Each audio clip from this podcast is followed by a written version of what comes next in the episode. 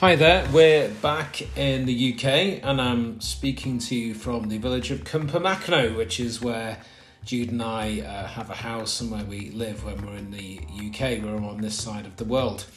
Well, the good news is, is that we got here okay. Uh, you might have remembered we were agonising about when to come back and which date to actually fly. Well, the fact is, if we'd left it another four or five days, which was uh, before our second date for possibly coming back, then our flights would have been toast. So it looks like we uh, judged it just right and that we actually flew back before the UK stopped direct flights from the United Arab Emirates and Dubai, which means that our flights were still okay. Um, it would have cost a lot of money and been a lot of hassle if we'd done anything else. And just thinking back to uh, being in Zambia, just the constant question of what do we do, what do we do, what do we do, that's obviously now uh, gone. Um, I asked you to pray for a friend of um, mine uh, as well who was ill, uh, somebody who'd done a lot of work with dignity in Zambia. They um, had uh, cancer and, and, unfortunately they died in the last couple of days. So that's been a little bit, uh, a little bit sad and difficult to deal with. Um, the good news is is that we are settled this side and um, we got ourselves sorted out. We've been through quarantine as well, and it was nice a couple of days ago to actually be able to go out of our house.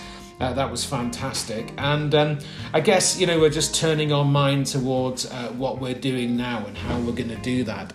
And when we're thinking about our three prayer points for for this podcast, I guess some of that is reflected. So the first one is is is, is very simply this: is that we we are now um, over here, and and on the way back, I, I really felt that one of the things God was saying is that things would be okay in Zambia. You know, there was a sense of of you know we've been doing this for a long time. It's not all suddenly going to fall apart. Of course, it's not. But I, I just needed some reassurance of that. But as we were flying back, my mind was very much well how are we going to how are we going to get things going teams going stronger teams going in some of the countries surrounding Zambia especially at this time where travel and things are very very very difficult indeed and so that's a challenge ahead in the next three or four months is how do we do that? You know, we've got this vision to plant half a million life groups over the next sort of six or seven years, which is an insane vision.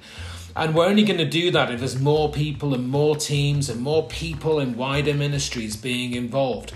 So please, can you pray that we would find a way of doing that, that I would feel inspired, that I would hear from God, and that other people would hear from Him as well as we seek to do that. If you could pray uh, for the team in Zambia as well, there's been some really positive developments and growth and people starting to be involved. And could you just pray that that will continue? That even during this time, there's a lot of COVID in Zambia at the moment, that actually things will coalesce together and there'll be a very strong team that can take the ministry forward there. And I'd also like you to pray. The third point is just pray for Zambia and Southern Africa you know, here in the UK, people have been very worried about the South African variant of the coronavirus. Well, well, that's the variant that's there now. That's the one that's spreading around and seems to be causing a lot of trouble. Whereas um, in 2020, I think Zambia was relatively spared, and I say relatively cautiously from what was going on. I, I, it seems to me that at present the country is being hit a lot more, and I think that's true of some of the surrounding nations as well. So if you could pray for the people there, and, and especially those who are the poorest, especially those who are the more remote, because it's always those people that suffer more. It's always them that are overlooked. It's always them that don't have access to healthcare. And to be honest, many of them, whilst fearful, they might not even know what's even happened, even whilst it's happening, because there's not the information, there's not the testing, there's not anything like that that is going on. So, again, thanks for your prayers. Thanks for standing with us. I know this is a very quick update. And uh, thank you for praying because it really does make a difference. And I'll speak to you next time.